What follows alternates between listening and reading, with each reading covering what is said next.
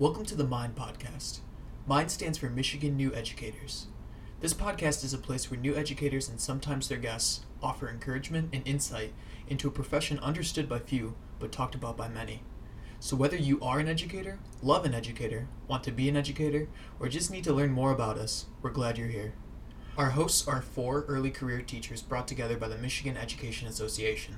The MEA is here to help educators in all stages of their careers.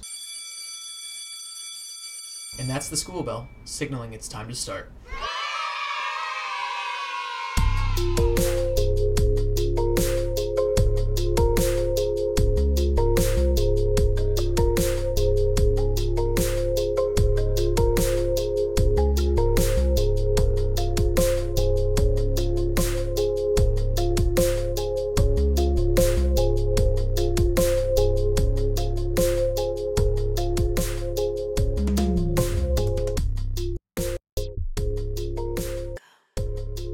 Hi, everyone. Thank you guys for tuning into MiNE. This is Michigan's New Educators, and today we are going to be talking about parent and teacher communication and how important that is in realizing that we are working towards the same goals, and that is obviously to make sure that our students are succeeding in our classroom and how to best do that in our own classrooms. Um, I'm Danielle. I'm a fourth grade teacher in Bay City, and I've been teaching for four, four years. My name is Brittany, and I am a 2 3 split teacher. I teach in Monroe, and this is my fourth year teaching. My name is Sky. Um, I'm a fourth and fifth grade teacher in Lansing. Um, and my name is Amanda. I am a secondary German teacher in Rochester.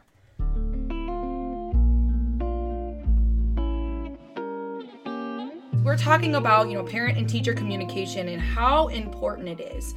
Um, in my classroom, I actually, in the beginning of the year, I send out at open house a parent volunteer sheet or just a family volunteer to bring in aunts, uncles, grandparents, moms, dads, whoever wants to volunteer in my classroom. And I kind of set that out and then I kind of get that up and running in October. Of course, everyone has to have a background check and and all of the I's dotted and T's crossed, but this kind of helps parents feel like they are a part of the community in my classroom and I um, let them help out with multiplication fact cards or reading groups and they typically stay for about an hour but they really enjoy it so I think what that um, what helps with that as well is any ESL kids you have in your classroom.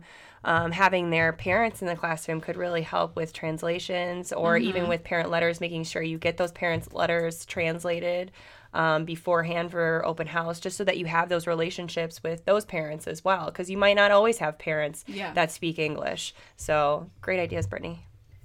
I think that's also something important that we talk about is because we're making sure we cover our bases for our students that are ESL. But in the beginning of the year, I primarily use a technology to contact my parents, which is Bloomz. Mm-hmm. And I also have to keep in mind that a lot of my parents don't always have access to Wi Fi or their, you know, their internet could be getting shut off for the month or multiple months or so on and so forth. So I always have to have a backup plan and making sure I can communicate with my parents. And that's something huge that we need to make sure that we are doing, you know, mm-hmm. that we're accommodating all of those parents in our classrooms. Yeah, I think it's really important at the beginning of the year. I always send out sort of a student info sheet that I have the parents fill out with mm. them.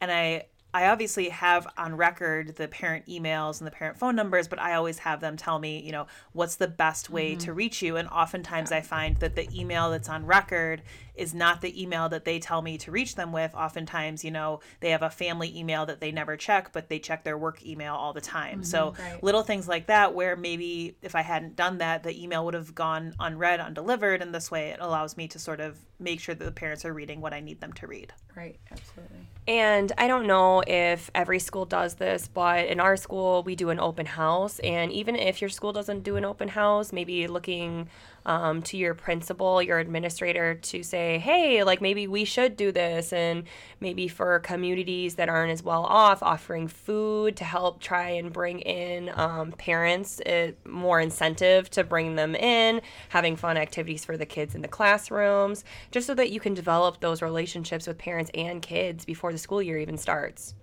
I I think that is so important. I think that's what the heart of this whole conversation is going to be today. Is about creating those positive relationships with parents, um, because they are so huge in making sure their child is successful and realizing that at the end of the day, all of us are on the same team, and that's their child's team. You know, when we call and have those conversations, that's something I think we need to touch on today. Is is how we handle those conversations. Are they positive conversations? Are they negative? Are we making sure that we're providing solutions or asking for solutions when we have those conversations with parents? Mm-hmm. You know? Yeah, I think sometimes we can fall into the position of seeing us as working against the parents whenever there's any sort of conflict or problem. It can sometimes be easy for us to frame that into an us versus them situation. Mm-hmm. And I think it's really important for us to remember that, you know, we all have the same goal, which is for our students to be successful. And seeing family members and parents as, you know, partners as a team rather than someone that we have to something we have to quote unquote deal with, then that can really help us be more successful. And I'm sure a lot of you out there are like, well, how can I do that? Like, I have this kid in my classroom that I have no idea. How do I frame that? Maybe even just like with the phone calls home that you do with the parents. Hey, like, your child did this today in class. Now I did this, this, and this. What are your thoughts? What can we do together? And really making sure that you're framing it that way. Mm-hmm. Like Amanda said, we're on the same team. What can we do together to best support your child, to get your child where he or she needs to be? That is so important. And also, in addition, making sure, especially with those kids, that I'm sure parents only get negative phone calls, making sure, even if it's something small like, hey, he shared his crayons today, or hey, he did really well on a paper today, having that phone call home with that parent, just, hey, your kid did this today and it was amazing. I can't tell you how many times I've done that with my kids, and immediately the parents will go, What did they do now? And you'll be like, No, actually, this happened mm-hmm. today. And like, I'll get parents crying on the phone, like, You have no idea how much this means to me. I have mm-hmm. never gotten a positive phone call home mm-hmm. before for my child. Right. And I just want to speak to um, how important it is to even have the conversations, period, because I know some people are scared and they might want to pawn it off on, you know, the counselor or the principal or somebody else, but we're on the front lines and we're with the students every day. We're the ones that, I mean, of course, there might be situations that happen on the playground and whatnot, but the conversation should be coming from us with the parent if we really have that partnership. Yeah, I could not agree more. I honestly think that was one of the most intimidating things um, for me in my first few years of teaching. Oh, yeah. I think this is actually my first year, you know, my fourth year, where I finally um, see myself as a true professional and that what's coming out of my mouth truly matters. And I finally same way. um, feel so, I feel confident in what I'm saying when I say it to the parents. Um, because I know when I made those first few phone calls, I just felt very scared um, Yeah. for the feedback I was going to be getting, or it's a very intimidating thing. Parents Oh, yeah. are, you know, they can be scary, you know, but the goal is at the end of the day is for it not to be a scary thing. And Mm-hmm. like Sky was saying, when you're having those positive conversations, they don't know what kind of phone call they're going to get. So when you're giving them both, it's it's extremely powerful conversation that you're having. Um, I find too that when I do have to send a more, you know, negative email or something where the student is having more issues or problems, I find that when the student then improves, sending a follow up that says, "Hey, FYI, like I know we talked about, you know, Billy doing Yes. X, Y, and Z. I've seen this huge improvement. I want to say what he's doing is going great. It's a huge, you know, boost. Sometimes that's like that little bit, which I think can sometimes be forgotten. You know, in our mind, the problem is solved, we move on. But giving that little extra boost, I think is really helpful. Yeah. Yeah. Um, and then along with that, if you are sending out those positive phone calls, you might get parents more likely to actually pick up the phone Yeah. for those negative ones as well. Like I know in our district we might not always get parents that pick up the phone because they'll say, "Oh, it's the school calling, just let it go to voicemail," and then you'll Yeah. never be able to resolve those problems. Right. But if you start off with those positive phone calls, they're probably going to be more likely to pick up or if they realize that you're on the same team as them they'll probably be more likely to pick up because who wants to be lectured about their kid? A lot of parents probably feel like it's a reflection of their parenting. Right. when you have those negative mm-hmm. phone calls they probably think wow i am such a bad parent. They this teacher thinks i am a terrible parent. And you know that may or may not be the case but we should never let them think that mm-hmm. with those phone calls. Right. I know in my first year when I was terrified to make those phone calls, I had to tell myself, like, even though I felt inexperienced and I felt like I oh, I don't have kids of my own, how am I going to tell this parent what what their child was doing and what they should do to you know help me and work as a team to fix that problem behavior? I just would always tell myself like. I'm the professional. I went to school for this. I actually know what I'm talking about mm-hmm. and try to boost myself up when I was facing those difficult calls. Right. I think this is actually a great segue into talking about those really tricky questions that parents do ask us. You know, I've had that situation myself, same as mm-hmm. Brittany. Well, you don't have kids. How mm-hmm. would you know? You know, and you start to second guess yourself, and it's like, how do you mm-hmm. handle those oh, situations when you raise, you get those rising questions? You know, um, well, then what are you doing in class to help my child? What are you doing? So, how do we respond to those questions? What are some questions you guys have got, and how did you respond to them? Well, I think it's pretty intimidating, especially when you don't have children, to get that question because you start second guessing yourself. Well, mm-hmm. you're right, I don't have kids. But remember, you went to college, you went to classes to study how these children develop, how these children learn. You are an expert in this, you have a mm-hmm. degree in this. And I mm-hmm. think reminding yourself of that is important um, Yeah. you know when you get asked those those questions and just relying on the knowledge that you do have and just you know answering those parents with well you know i went to school for this and i have had these experiences in the past and i have learned from mentor teachers or i have had um, more experienced teachers or i've had teachers with that are parents tell me this situation and you know this is the advice they gave me. And i think that that can help with those questions. Mm-hmm. I always found it helpful to talk about the supports that I provided that student in mm-hmm. class mm-hmm. to back up, you know, this is what we've tried and we've tried to do this, this and this. evidence. And it's, you know, this this behavior keeps happening and now, you know, we need to look further into what can we do at home and and stuff like that. And I feel like that helped parents kind of understand, well, at least they are doing this in the classroom and now let's make a plan for what we can do at home. And I just felt like I got a better response from families when they knew I was actively trying to help their child in the classroom with that behavior or issue. I find too that sort of it's a situation where you know your best defense is a good offense. Where Mm-hmm. if you start the email by saying these are all of the things that are the email or the call, these are all of the things I've done. These are what I'm still noticing. Then it Yeah. sort of prevents the parent from saying, "Well, why didn't you do this?" Because you've already done it. You know, why didn't you do this? And you kind of I'm not saying that you you're like blindsiding them, but you're giving them a lot of information, and then they're you know they're kind of left to have to deal with that and there's less that they can sort of push you on Mm-hmm. and with that you can say well these are the things that i've tried. Do you have any suggestions mm-hmm. moving forward? And that helps it feel like they're on the same team as you a lot of times and they'll be less likely to be defensive with it um, when you give that evidence first. Hey this is what i've tried. He's he or she is still doing this. Do you have any suggestions for mm-hmm. the classroom maybe or any any insight into what's going on? Right. I think that's also so important and why we have to document everything. You know, and this comes from a professional standpoint as well as from a, a union standpoint um, in regards that, you know, you're always covering your bases. Um, you're always saying, this is what I've tried, this is how successful I was with it, um, so on and so forth, your dates, but then you're also documenting that communication.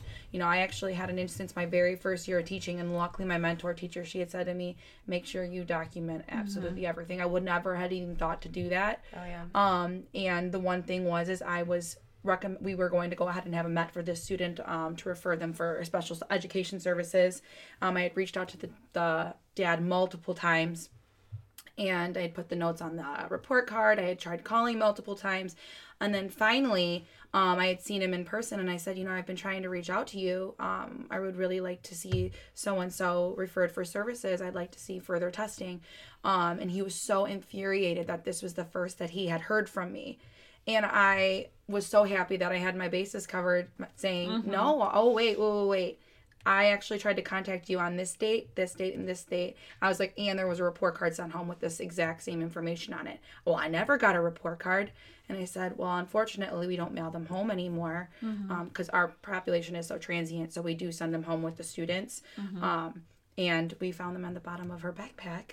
So, but I mean, like, it's so important to have those, Yes. you know, And another thing I would say I've heard from parents a lot is they want to know immediately when something happens. Mm-hmm. Now, of course, that's up to your discretion of how big the problem is, but I know most parents say if they are not, you know, they hear that this behavior has been going on and on and on and on, and then they hear about it months later, you know, they're not necessarily very happy about that. So I guess figuring out what that balance is in your classroom and how you want to go about that would be important.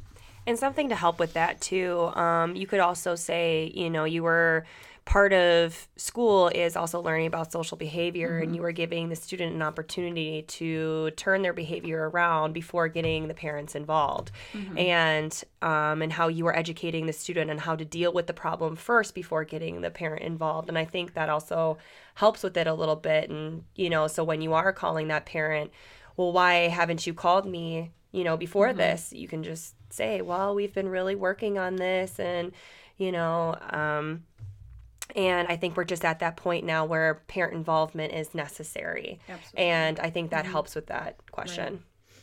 One thing I did want to bring up is sometimes we've had parents that have given you guys un- or everybody mm-hmm. unreasonable requests. Yeah. You know, and Brittany was talking about the timely manner of having something responded to a a parent or I mean, I've had it before where the parent is down in the office and they want to talk to me now. Okay, well, I have 25 kids in my room right now. There's no way that's feasible at the moment, you know. How do mm-hmm. you guys handle those unreasonable requests and kind of like having those positive and turning it into a positive conversation? I actually just had something like that this year teaching a split. One of my second graders, um, this this parent, they just come right in the building in the morning and we're starting our morning meeting and I have 26 other kids and this mom just comes right in and she just wants to have a conversation with me and I'm sitting there with the kids. We're doing morning meeting. And luckily I have an assistant this year that I could step out for a minute, but you know, I made sure she knew it was a very huge inconvenience because you should not just be allowed to do that uh, under any circumstance unless, you know, especially what this conversation involved. And, you know, it was the silliest thing that could have just waited for another time. And I made sure that I let her know, you know, where I stood with it. And I didn't, I stood my ground. And I feel like now, finally, in year four, I can say with confidence, you know, like, this isn't the situation you know i would have absolutely came to you if that was the case and it was just something like that but now going forward i let her know you know you cannot just come in here Right. when we are starting class i cannot leave all these students in the middle of learning right now Right. so Yeah, I find too that sort of going off of what you're saying, like finding what the reason for the request is, because mm-hmm. oftentimes, especially, you know, with my high schoolers, it comes down to, you know, Billy went home, told mom one thing. Mm-hmm. Mom mm-hmm. is livid, comes back, and it has a huge request for something that is not really an issue. So I find, you know, rather than just going into the, like, nope, I can't do that. That's we can't do that because Right. of this. I say, well, you know, why do you feel that this is a necessity? Mm-hmm. You know why why is this such a major issue? And then oftentimes i've found it just comes down to a a miscommunication where the kid goes mm-hmm. home and says one thing and mom hears it and views it just only from that point of view. And that's where most things come to like have emerged from. So i think finding the origin is really helpful. Oh yeah. I think in addition, um, relying on your administrators for help is also um, important when it comes to either documenting phone calls, documenting what has happened, um, making sure parents don't come into the classroom um, or fielding questions from parents. Um, your administrator should be there to help you for that. Yeah. They're supposed to be. Um, you know, I've had a parent that came into the classroom 10 minutes before the bell rang every single day and i'm trying to get all the kids together and it just uh, there was no way i could talk to this parent when i'm trying to get all my kid and kids to the bus. And so i had to talk to my administrator and tell her hey like i have this parent um, you know help me out here. And so she made sure to send out a letter to all the parents hey you cannot go into the classroom you know be uh, during school um, could you please just make sure you send all inquiries in email or schedule a time with teachers? And that truly helped with that. And also um, with documentation it helps to have another person you know there. So it's not just you and your mm-hmm. evidence. It's oh you know my administrator also has this evidence of all this. It's someone to back you up mm-hmm. and someone to support you with that mm-hmm. I, know definitely in my situation, I did inform the office too, and the secretaries, of course, my administrator, but because every person's supposed to check in at the office as well. So, Right. you know, mm-hmm. even just letting them know people are sneaking by and not Yeah. and not checking in where they're supposed to. Right. And one thing that's super important that we need to keep in mind as educators is um, the confidentiality of these conversations that we are having with parents. You know, sometimes there are things that happen in our rooms and they might involve multiple students. And we need to keep in mind that we can't be dropping other students' names um, and what was a um, response to, like, you know, what was their consequence for another student's action. Because again, you know, it might be Billy's third time that he's done this and it might be Steven's first time, you know, and obviously code of conduct says something different is to happen for each of them and it's none of the parents' business. Their child is their business and we need to make sure that we keep that um in the and, like keep that important and remember that. fair doesn't always mean equal and each student needs something different and that's something that parents don't always understand and so it's so important that when you get asked those questions from parents well what did the other students get as punishment. You know one making sure you never say the other students names saying well another child um, did this and this with billy or stephen or whoever. Um, but then also saying well the the other student um, got the necessary um, disciplinary action that is protocol and that's it. Mm-hmm. Mm-hmm. They don't need to they are not required to know anything else. They are not supposed to know anything else. And even saying that we cannot um, tell you what another child got as punishment. Right. it's against our protocol. It's against our laws. Like that child has the right to confidentiality. Yeah, mm-hmm. absolutely. Yeah. And if you are struggling with that and there's a just an irate parent, always reaching out to your administrator. Hopefully they do have that support for you and will have those conversations with you if you need them.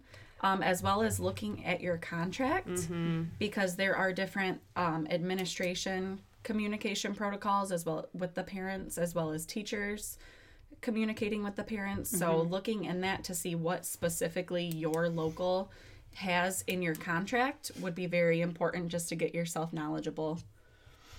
And definitely don't be afraid to reach out to other teachers. So i know our um, the system that we use we can see the student's schedule. So if i had a student who i was having issues with and the parent was really you know kind of irate i reached out to other the other teachers that this student had and come to find out i'm not the only teacher Right, that she has had a problem with that Right. she's kind of mm-hmm. infamous in our school for always having problems with teachers. And then i you know reaching out to admin and my admin told me pretty much the same thing.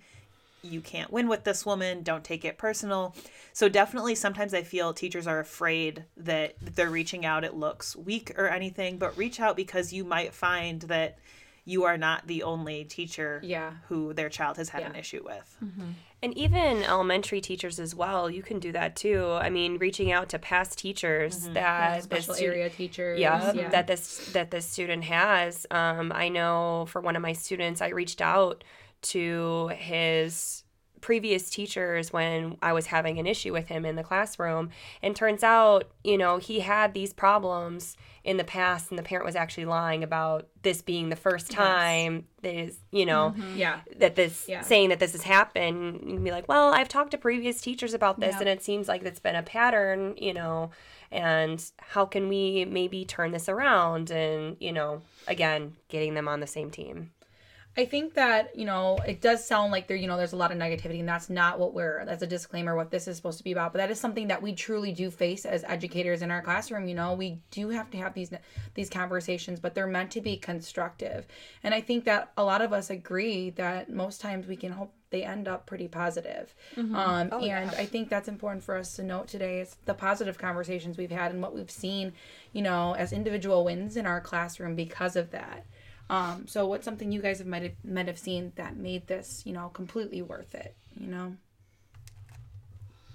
I would say that for me, um, a lot of like we've talked about in the last podcast, marigolds. A lot of my marigolds are even some parents. You know, I've met some amazing families that Yeah, yeah. have been partners with me, and just they really have become my own family. And um, with their child, and after their child has left my room, you know, Right. still have been just great partners and what I'm doing. They want to know about my life and they've just basically became family so Yeah, I think one thing you know uh, you were talking about earlier is that some of them have written you letter of recommendation just Yeah. as references. You know, Yeah. Oh, yeah. I mean Yeah. that's a huge. I mean, for anybody that would be interviewing you, that's going to be a huge deal. You know, when a Yeah. parent's saying this teacher cares an awful lot, and hey, she's pretty good at teaching too. absolutely mm-hmm. Yeah, for me, so because I'm a secondary teacher, making relationships with all of my students' parents can be really difficult. I mean, I have 150 sets of parents to contact. yeah Um, but what I found is if I have a student and I have them the next year, that relationship with the parent that's already sort of there just from conferences and open house, it's really kind of nice where I'll sit down at conferences and a parent who I've already had will, you know, we don't even really have to talk about the kid most of the time. We're just talking about how life is going, you know, a couple comments. Yeah, he's doing well, X, Y, and Z. How are you? How are you? How's the new baby? X, all this stuff. So it is really nice to have that as well and just have those relationships with parents. Um, even if you have a lot of a lot of students you have to deal with. And I know we get so consumed in everything that we have to keep track of and everything that we have to do, but I really can't stress enough how important it is to have those important phone calls. And some of you are probably out there like, well, like Amanda, I have 150 students, or even if you're in elementary, I have 35 students. How am I supposed to make all of these phone calls? Mm-hmm. Create a schedule for yourself. One parent a week, something mm-hmm. positive. You'll reach all the parents at least twice throughout the year. And even those two phone calls will make a world of a difference for you. and even if you only get to it once that's probably a lot more than most people even get a chance to do so i definitely suggest reaching out with a positive phone call Oh yeah, that one sure. positive phone call. They will remember that one positive phone call versus all the negative ones every single Absolutely. time.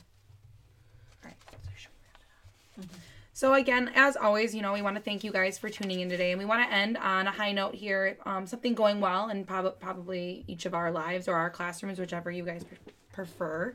Um, for myself, I was super excited. I had our like mid-year district testing, and 16 out of 21 of my kids hit their spring goal. Yeah, so I was pretty pumped up. I'm like, man, I'm finally doing this whole teaching thing. Right? I was like, I think I finally got it. So I I was pretty pumped up about that. It was a huge victory for me. So I was excited. Well, in my personal life, um, over the holiday break, I end up getting engaged, so that was exciting.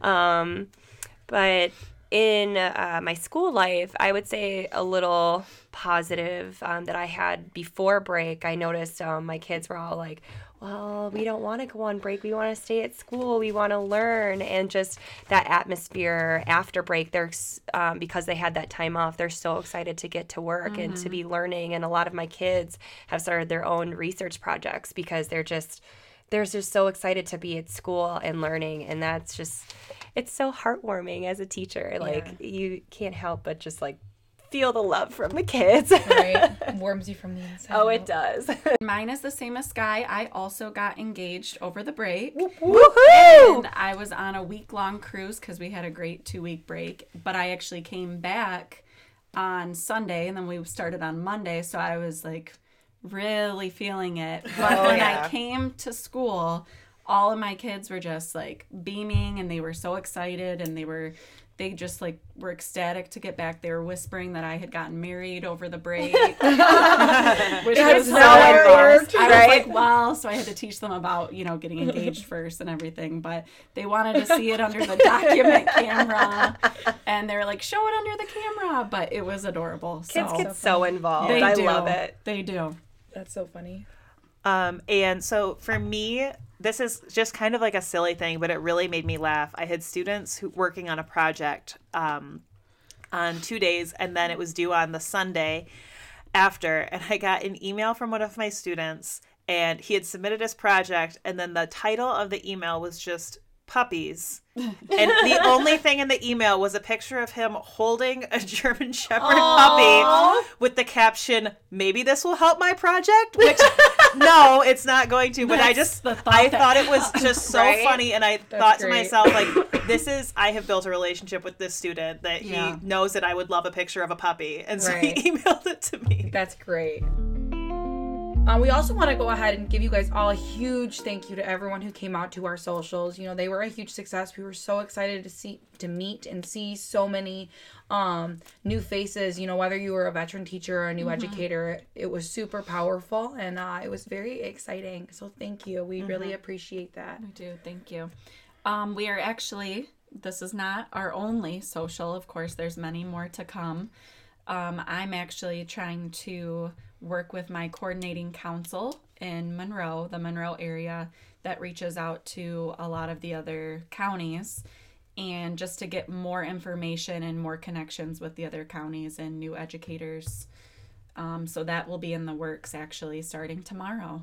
I, I definitely think um, we have Bay City, Lansing, Rochester, and Monroe area schools present here right now. And if you're one of those people that would be, um, you know, beneficial in getting the word out, and you'd love for us to send you guys a flyer because you know we only have so much reach within our own districts. You know, we're really working on creating that network. We would love um, to be able to shoot you a, a flyer. You know, to get the word out. You know, it would be fantastic and really creating this community for our new educators. Um, also, if you are interested in having social events through MiNE in your area, please let us know. We'd be more than happy to either help you set one up or if it's close enough, one of us coming out um, to help set that up as well. Um, we also want to mention one save the date coming up. So we are going to be at the Early Career Educators Conference in Lansing on Saturday, March 21st. It's from 8:30 to 5.